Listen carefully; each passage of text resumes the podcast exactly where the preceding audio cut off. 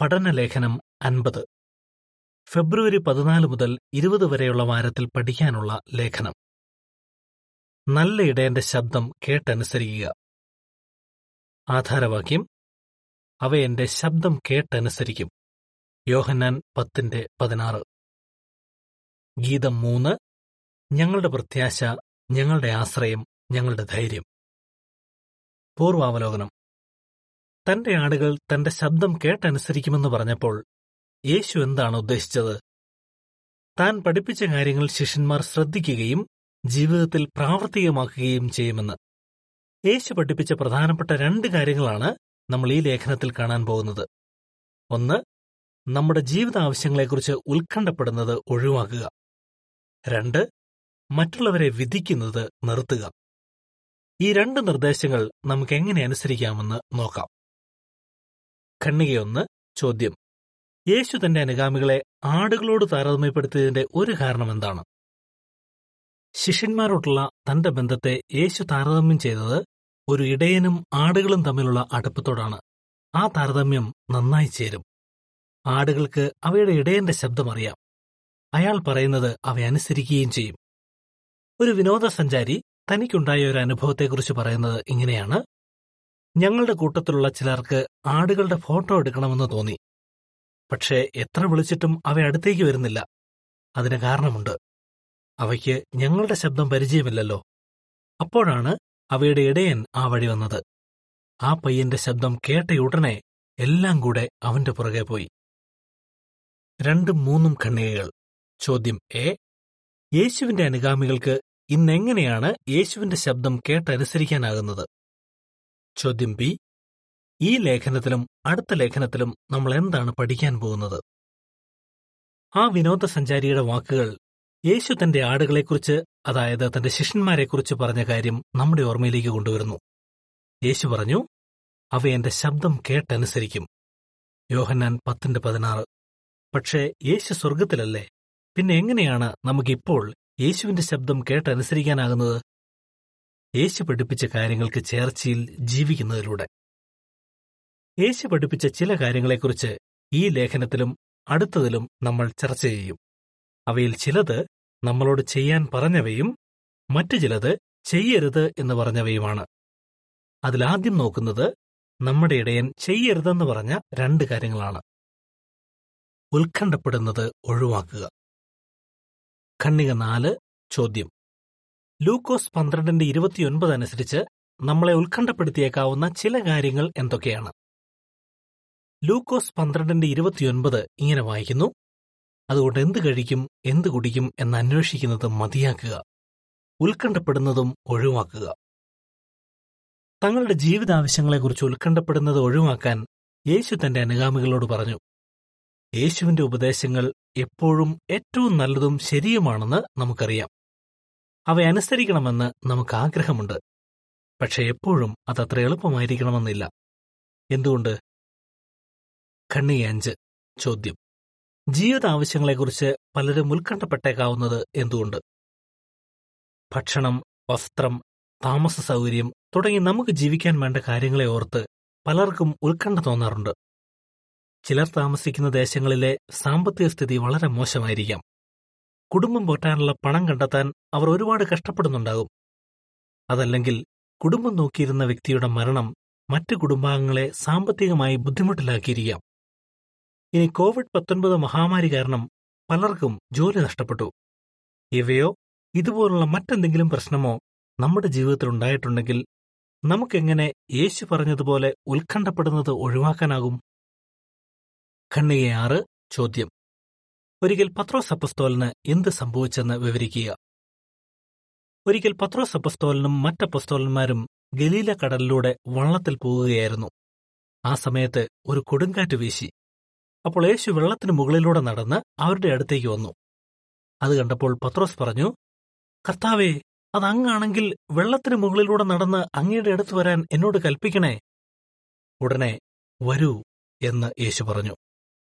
അപ്പോൾ പത്രോസ് വള്ളത്തിൽ നിന്നിറങ്ങി വെള്ളത്തിന് മുകളിലൂടെ യേശുവിന്റെ അടുത്തേക്ക് നടന്നു. അടുത്തതായി എന്താണ് സംഭവിച്ചത്?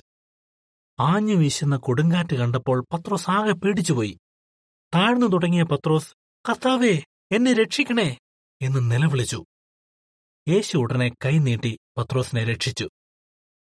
പത്രോസിന്റെ ശ്രദ്ധ യേശുവിൽ തന്നെയായിരുന്ന സമയത്ത് ആ ഇളകി മറിയുന്ന കടലിന് മുകളിലൂടെ നടക്കാൻ പത്രോസിന് കഴിഞ്ഞു എന്നോർക്കുക എന്നാൽ ശ്രദ്ധ കൊടുങ്കാറ്റിലേക്കായപ്പോൾ അദ്ദേഹത്തിന് ആകപ്പാടെ സംശയവും പേടിയുമൊക്കെ തോന്നി. അദ്ദേഹം വെള്ളത്തിൽ താഴാനും തുടങ്ങി. മത്തായി പതിനാലിന്റെ ഇരുപത്തിനാല് മുതൽ മുപ്പത്തിയൊന്ന് വരെ. കണ്ണി ഏഴ് ചോദ്യം. പത്രോസിന്റെ അനുഭവത്തിൽ നിന്ന് നമുക്ക് എന്തു പഠിക്കാം? പത്രോസിന്റെ അനുഭവത്തിൽ നിന്ന് നമുക്കെന്ത് പഠിക്കാം?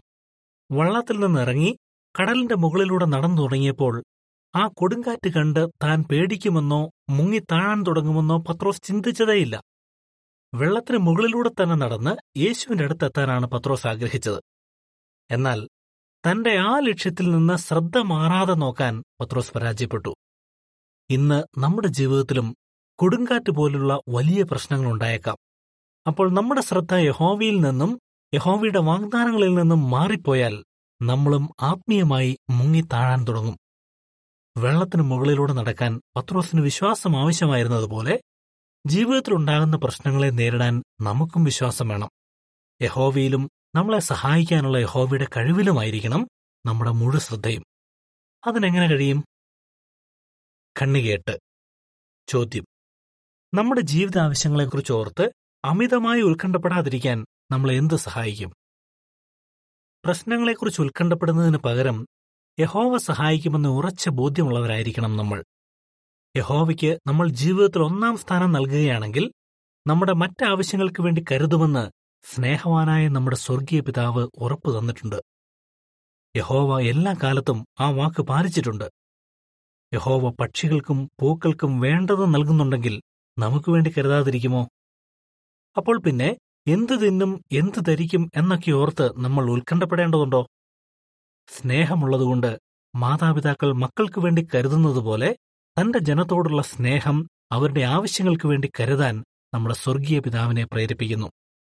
അതുകൊണ്ട് യഹോവ നമുക്ക് വേണ്ടത് ചെയ്തു തരും എന്ന് നമുക്ക് തീർച്ചയായും ഉറപ്പുള്ളവരായിരിക്കാം.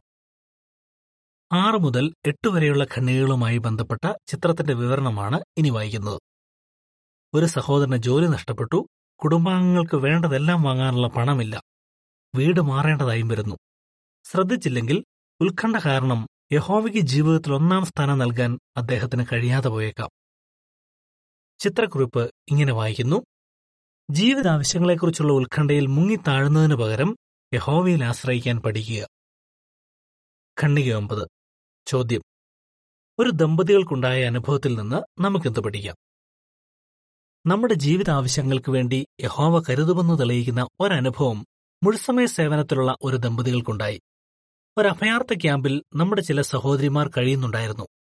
ആ ദമ്പതികൾ ഒരു മണിക്കൂറിലേറെ സമയം തങ്ങളുടെ പഴയ കാർ ഓടിച്ച് അവിടെ ചെന്ന് ആ സഹോദരിമാരെ മീറ്റിംഗിന് കൂട്ടിക്കൊണ്ടുവന്നു സഹോദരൻ പറയുന്നു മീറ്റിംഗ് കഴിഞ്ഞ് വീട്ടിൽ വന്ന് ഭക്ഷണം കഴിച്ചിട്ട് പോകാമെന്ന് ഞങ്ങൾ സഹോദരിമാരോട് പറഞ്ഞു. പക്ഷേ അത് കഴിഞ്ഞപ്പോഴാണ് ഓർത്തത് അവർക്ക് കൊടുക്കാൻ വീട്ടിലൊന്നുമില്ലെന്ന്. പിന്നെ എന്ത് സംഭവിച്ചു?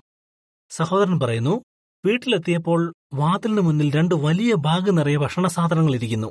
ആരാ അതവിടെ കൊണ്ടുവച്ചതെന്ന് ഞങ്ങൾക്കറിയില്ല. പക്ഷെ ഒരു കാര്യം ഞങ്ങൾക്ക് ഉറപ്പായിരുന്നു. യഹോവ ഞങ്ങൾക്ക് വേണ്ടി കരുതി. കുറച്ചു കാലം കഴിഞ്ഞ് ആ ദമ്പതികളുടെ കാറ് കേടായി. പ്രസംഗ പ്രവർത്തനത്തിന് പോകാൻ ആ കാർ അവർക്ക് വേണം. പക്ഷേ അത് നന്നാക്കാനുള്ള പണം അവരുടെ കയ്യിലില്ലായിരുന്നു. അത് ശരിയാക്കുന്നതിന് എന്ത് ചെലവ് വരും എന്നറിയാൻ അവർ അതൊരു വർക്ക്ഷോപ്പിൽ കൊണ്ടുപോയി. അപ്പോൾ അതുവഴി വന്ന ഒരു മനുഷ്യൻ ചോദിച്ചു ഇതാരുടെ കാറാണ്? അത് തന്റെ കാറാണെന്നും അതിപ്പോൾ കേടായിരിക്കുകയാണെന്നും സഹോദരൻ പറഞ്ഞു. അപ്പോൾ ആ മനുഷ്യൻ പറഞ്ഞു എന്റെ ഭാര്യയ്ക്ക് ഇതുപോലെ തന്നെയുള്ള ഒരു കാറ് അതും ഇതേ നിറത്തിലുള്ളത് വേണമെന്ന് ഒരാഗ്രഹമുണ്ട്. കാറിന്റെ കേടൊന്നും ഒരു പ്രശ്നമല്ല ഇതിനെത്ര വേണം. സഹോദരൻ ആ കാറ് അദ്ദേഹത്തിന് വിറ്റു. വേറൊരു കാറ് മേടിക്കാനുള്ള പണവും കിട്ടി. സഹോദരൻ പറയുന്നു ഞങ്ങൾക്കുണ്ടായ സന്തോഷം പറഞ്ഞറിയിക്കാനാകില്ല. ഇത് യാദൃച്ഛികമായി സംഭവിച്ചതല്ലെന്ന് ഞങ്ങൾക്കറിയാം.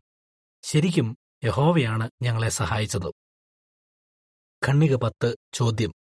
ജീവിതാവശ്യങ്ങളെക്കുറിച്ച് ഉത്കണ്ഠപ്പെടാതിരിക്കാൻ സങ്കീർത്തനം മുപ്പത്തിയേഴിന്റെ അഞ്ച് നമ്മളെ സഹായിക്കുന്നത് എങ്ങനെ?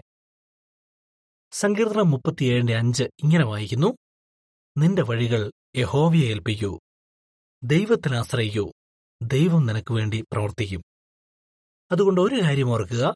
നമ്മൾ നല്ല ഇടയന്റെ വാക്കുകൾ കേട്ടനുസരിക്കുകയും ജീവിത ആവശ്യങ്ങളെക്കുറിച്ച് ഓർത്ത് അമിതമായി ഉത്കണ്ഠപ്പെടാതിരിക്കുകയും ചെയ്യുന്നെങ്കിൽ യഹോവ നമുക്ക് വേണ്ടി പ്രവർത്തിക്കും. ഇതുവരെ കുടുംബനാഥനെയോ അല്ലെങ്കിൽ കുടുംബത്തിലെ ജോലിയുള്ള ഒരംഗത്തെയോ ആയിരിക്കാം നമ്മുടെ ആവശ്യങ്ങൾക്ക് വേണ്ടി കരുതാൻ യഹോവ ഉപയോഗിച്ചത്. എന്നാൽ നമ്മൾ അഞ്ചാം കണ്ണികയിൽ കണ്ടതുപോലെ സാഹചര്യങ്ങൾ എപ്പോൾ വേണമെങ്കിലും മാറിയേക്കാം. കുടുംബനാഥന് ജോലി ചെയ്യാൻ പറ്റാത്തൊരു സാഹചര്യം വരികയോ നമുക്ക് ജോലി നഷ്ടപ്പെടുകയോ ഒക്കെ ചെയ്താലും മറ്റേതെങ്കിലും വിധത്തിൽ യഹോവ നമുക്ക് വേണ്ടി കരുതും അക്കാര്യം ഉറപ്പാണ്. നമ്മളോട് ചെയ്യരുതെന്ന് നല്ല ഇടയൻ പറഞ്ഞിരിക്കുന്ന രണ്ടാമത്തെ കാര്യത്തെക്കുറിച്ച് നമുക്കിന്ന് നോക്കാം. വിധിക്കുന്നത് നിർത്തുക. ഖണ്ണിക പതിനൊന്ന് ചോദ്യം. മത്തായി ഏഴിന്റെ ഒന്ന് രണ്ട് അനുസരിച്ച് എന്ത് ചെയ്യുന്നത് നിർത്താനാണ് യേശു നമ്മളോട് പറയുന്നത്? അതത്ര എളുപ്പമല്ലാത്തത് എന്തുകൊണ്ട്? മത്തായി ഏഴിന്റെ ഒന്നും രണ്ടും ഇങ്ങനെ വായിക്കുന്നു. നിങ്ങളെ വിധിക്കാതിരിക്കണമെങ്കിൽ നിങ്ങളും വിധിക്കുന്നത് നിർത്തുക. കാരണം നിങ്ങൾ വിധിക്കുന്ന രീതിയിൽ നിങ്ങളെയും വിധിക്കും. നിങ്ങൾ അളന്നു കൊടുക്കുന്ന അതേ അളവ് പാത്രത്തിൽ നിങ്ങൾക്കും അളന്നു കിട്ടും. തന്റെ കേൾവിക്കാർ അപൂർണരായതുകൊണ്ട് അവർക്ക് മറ്റുള്ളവരുടെ കുറ്റം കണ്ടുപിടിക്കാനുള്ള ഒരു പ്രവണത ഉണ്ടായിരിക്കുമെന്ന് യേശുവിന് അറിയാമായിരുന്നു. അതുകൊണ്ടാണ് യേശു അവരോട് വിധിക്കുന്നത് നിർത്തുക എന്ന് പറഞ്ഞത്. സഹവിശ്വാസികളെ വിധിക്കാതിരിക്കാൻ നമ്മൾ പരമാവധി ശ്രമിക്കുന്നുണ്ടാവും. പക്ഷേ നമ്മളെല്ലാവരും അപൂർണരാണല്ലോ. ഇടയ്ക്കൊക്കെ മറ്റുള്ളവരുടെ കുറ്റം കണ്ടുപിടിക്കുന്ന രീതി നമുക്കുണ്ടെന്ന് കണ്ടാൽ എന്തു ചെയ്യാം? യേശു പറയുന്നത് കേട്ടനുസരിക്കുക. വിധിക്കുന്നത് നിർത്താൻ കഠിന ശ്രമം ചെയ്യുക. പന്ത്രണ്ടും പതിമൂന്നും ഖണ്ണികകൾ ചോദ്യം മറ്റുള്ളവരെ വിധിക്കുന്നതിനോടുള്ള ബന്ധത്തിൽ യഹോവയുടെ മാതൃകയിൽ നിന്ന് നമുക്ക് എന്തു പഠിക്കാം? ഇക്കാര്യത്തിൽ യഹോവയിൽ നിന്ന് നമുക്ക് പലതും പഠിക്കാം. ആളുകളുടെ നല്ല ഗുണങ്ങളാണ് യഹോവ ശ്രദ്ധിക്കുന്നത്. ദാവീദ് രാജാവിനോട് യഹോവ ഇടപെട്ട വിധം തന്നെ അതിനൊരു ഉദാഹരണമാണ്. വലിയ പല തെറ്റുകളും ചെയ്തയാളായിരുന്നു ദാവീദ്. അദ്ദേഹം ബേത്സേബയുമായി വ്യഭിചാരം ചെയ്തു തുടർന്ന് അവരുടെ ഭർത്താവിനെ കൊല്ലിച്ചു. ദാവീദ് അങ്ങനെ ചെയ്തത് അദ്ദേഹത്തെ മാത്രമല്ല അദ്ദേഹത്തിന്റെ കുടുംബത്തെ മുഴുവൻ കഷ്ടത്തിലാക്കി. മറ്റൊരവസരത്തിൽ ദാവീദ് ഇസ്രായേൽ സൈന്യത്തെ എണ്ണാൻ ഉത്തരവിട്ടു. ശരിക്കും അത് നിയമവിരുദ്ധമായിരുന്നു.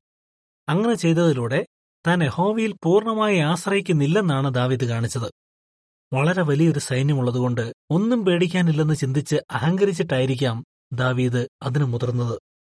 ദാവീദിന്റെ ആ പ്രവൃത്തി കാരണം മാരകമായ പകർച്ചവ്യാധി പിടിപെട്ട് മരിച്ചത് എഴുപതിനായിരം ഇസ്രായേല്യരാണ്. നിങ്ങൾ അന്ന് ഇസ്രായേലിലുണ്ടായിരുന്നെങ്കിൽ ദാവീദിനെക്കുറിച്ച് എന്ത് ചിന്തിക്കുമായിരുന്നു?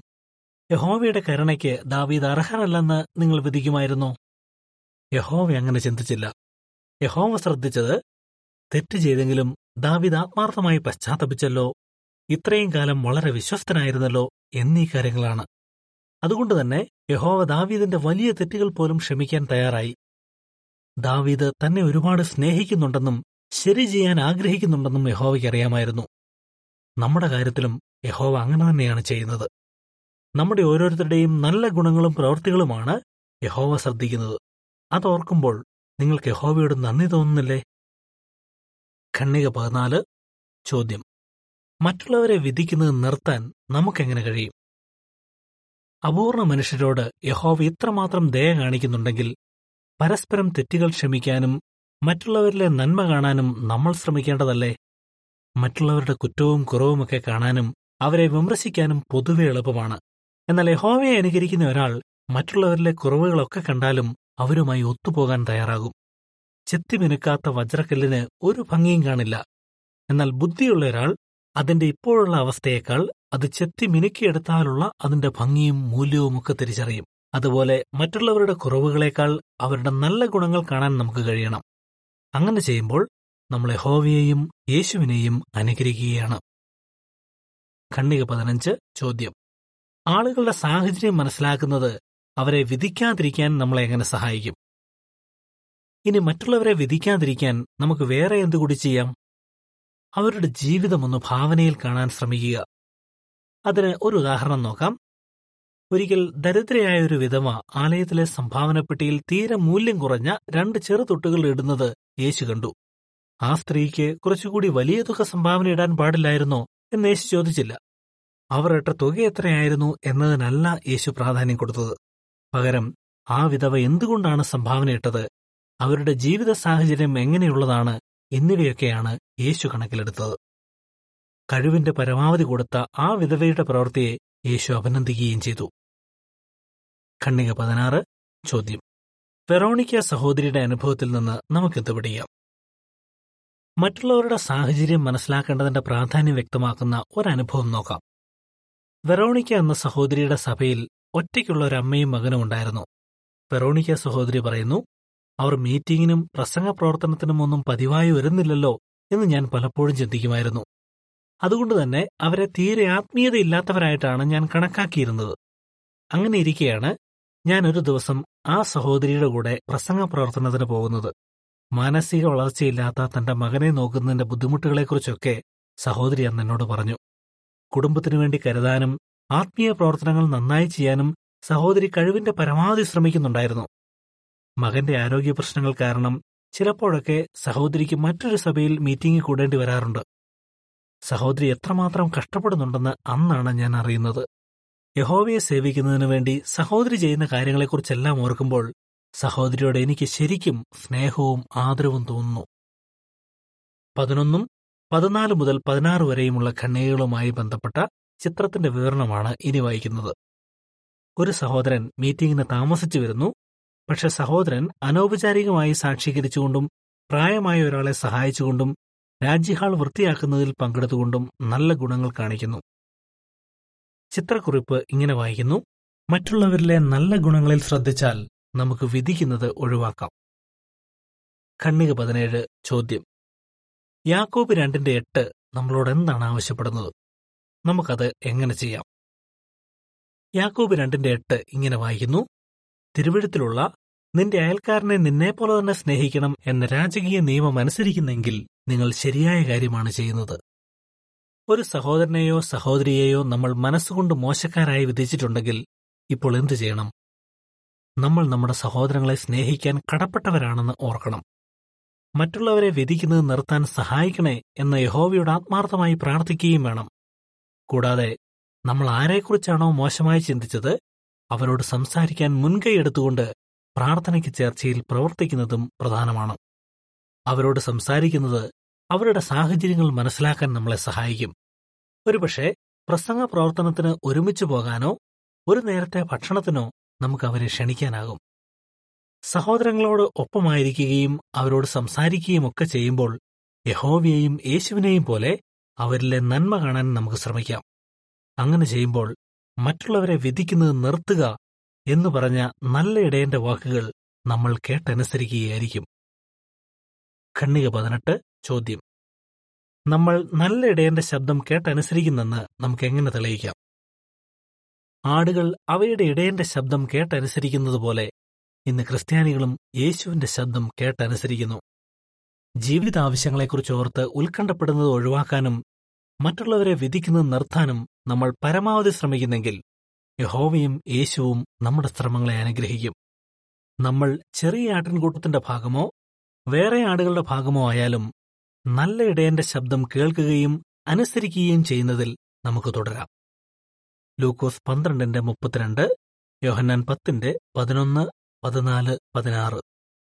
അടുത്ത ലേഖനത്തിൽ നമ്മൾ പഠിക്കാൻ പോകുന്നത് തന്റെ അനുഗാമികളോട് ചെയ്യാൻ യേശു പറഞ്ഞ രണ്ട് കാര്യങ്ങളെക്കുറിച്ചാണ്. നിങ്ങൾ എങ്ങനെ ഉത്തരം പറയും? ജീവിത ആവശ്യങ്ങളെക്കുറിച്ച് ഉത്കണ്ഠപ്പെടുന്നത് നമുക്ക് എങ്ങനെ ഒഴിവാക്കാനാകും? മറ്റുള്ളവരെ വിധിക്കുന്നത് നമുക്ക് എങ്ങനെ നിർത്താൻ കഴിയും?